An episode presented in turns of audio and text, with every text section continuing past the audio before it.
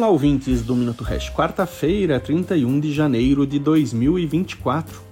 Hoje encerra o prazo para contribuições à consulta pública do Banco Central para a regulação do mercado cripto brasileiro.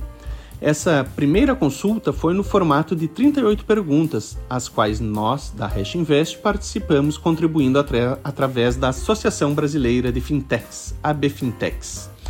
Entre abril e maio, o Banco Central deve lançar nova consulta pública sobre o tema, mas nessa nova rodada já devem apresentar as minutas preliminares tanto dos requisitos para operação das chamadas VASPs, que são as prestadoras de serviços de ativos virtuais, quanto a dinâmica do processo de licenças pelo Bacen para o setor. Hoje também teremos as definições das novas taxas de juros nos Estados Unidos o que sempre promete um pouquinho de emoção e volatilidade.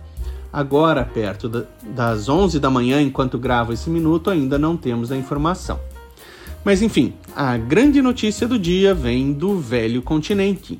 A Comissão Europeia publicou um relatório que rotula o Bitcoin como uma ameaça à segurança energética e uma ferramenta de criminosos. Pois bem, mesma ignorância de sempre incrível a insistência em procurar pelo em ovo enquanto elefantes, sim, no plural, passeiam pela sala. Consequências? Apesar de muitos analistas indicarem a possibilidade de criarem um imposto de carbono para a mineração de Bitcoin na União Europeia, ou até mesmo a proibição da mineração de Bitcoin em alguns países da União Europeia, as consequências são próximas de zero.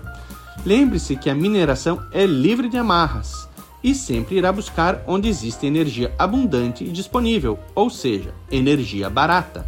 Se o velho continente não tem excedentes de energia, obviamente sua energia não será barata e os mineradores não terão motivo para ficarem por lá. Criação de impostos ou vedações, no final das contas, são puramente inócuos ou irracionais. Proibir ou adicionar impostos onde falta energia não impactará os mineradores que já não estarão por lá.